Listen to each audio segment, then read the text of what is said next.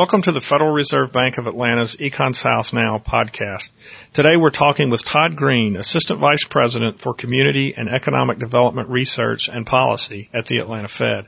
Before joining the Atlanta Fed, Todd was Director for Community, Policy, and Research Services at Georgia Tech's Enterprise Innovation Institute with oversight of research and implementation efforts in applied economic development.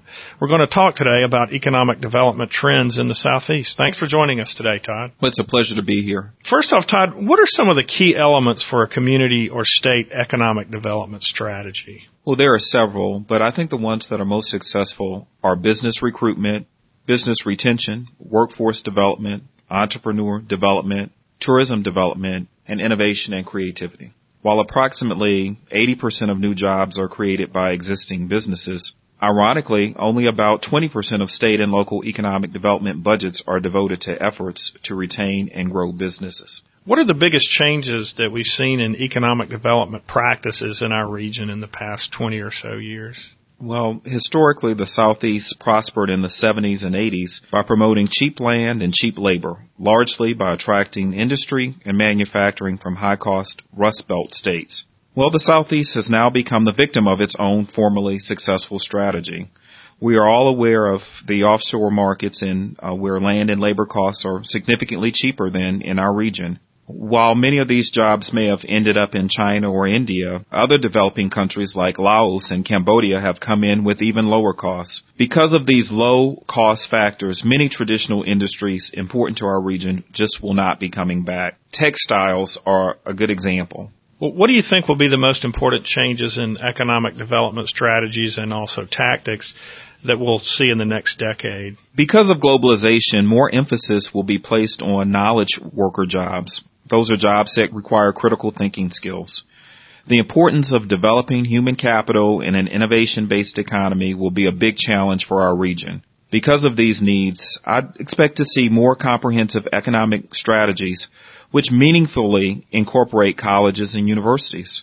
We are seeing our local universities take a more active role in economic development. Indeed, the new chancellor at the University System of Georgia has mandated economic development goals for each of the presidents of Georgia's 35 public universities.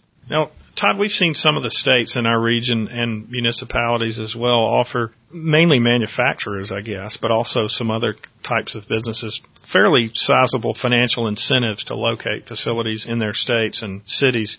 Do you think these sorts of incentives, tax breaks and so forth will become more or less important in industry recruitment in coming years? Well, while financial incentives will remain important in the recruitment of certain industries, like the automotive manufacturing sector, for example, there is really little doubt that the importance of financial incentives is diminishing. For example, because the tax obligations of many startup and high growth companies are already low, they are often not even able to take advantage of the tax credits. Furthermore, companies are placing more emphasis on quality of life factors in their location decisions the quality of schools, the availability of cultural activities, and commute times for employees really represent just some of the considerations which have grown in importance over the last several years. We'll turn into some of the challenges that uh, states in our region face in economic development. How much of a concern is the quality of public education in the Southeast? We hear that pretty frequently as an issue. Well, you've hit on a really important topic. The quality of public education in our region is a huge concern and maybe the single most important long-term impediment for economic development, both for our existing industry and the recruitment of new companies. Most of our southeastern states unfortunately are in the bottom 5% of almost all national public education measures. These measures become even starker when considering school districts outside of the region's largest cities. In a 2005 Georgia Tech survey of Georgia manufacturers, they cited basic skills, I'm talking reading, writing, and arithmetic, as among the most important problems in managing their business.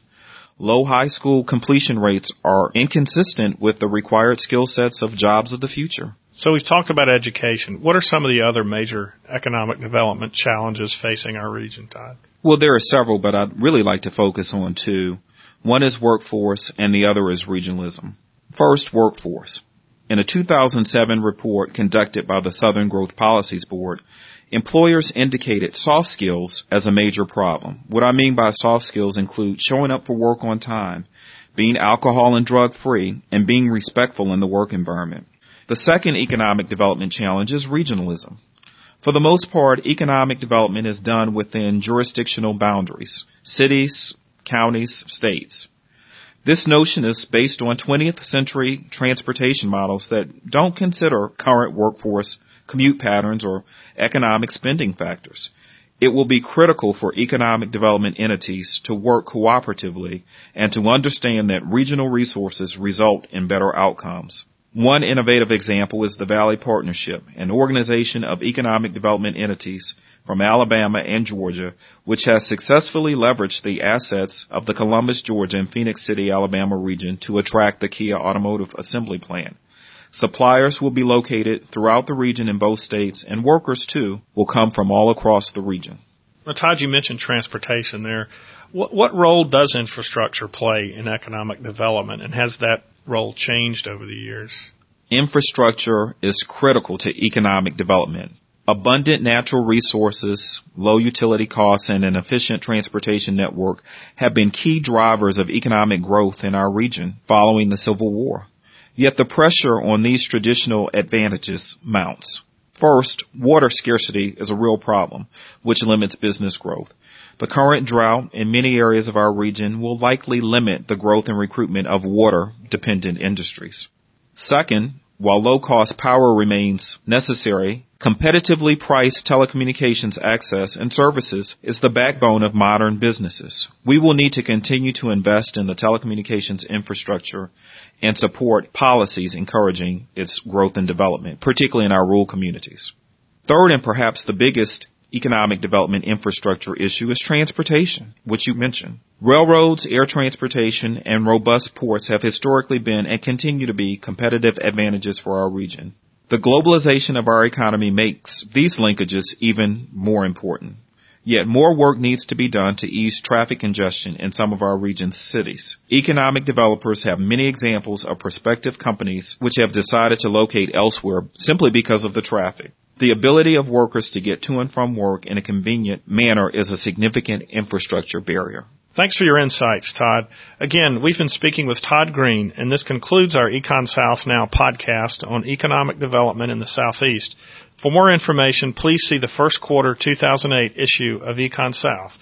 And from our website, you can read all the stories in the magazine or subscribe. Thanks for listening, and please return for more podcasts. If you have comments, please send us email at podcast at frbatlanta.org.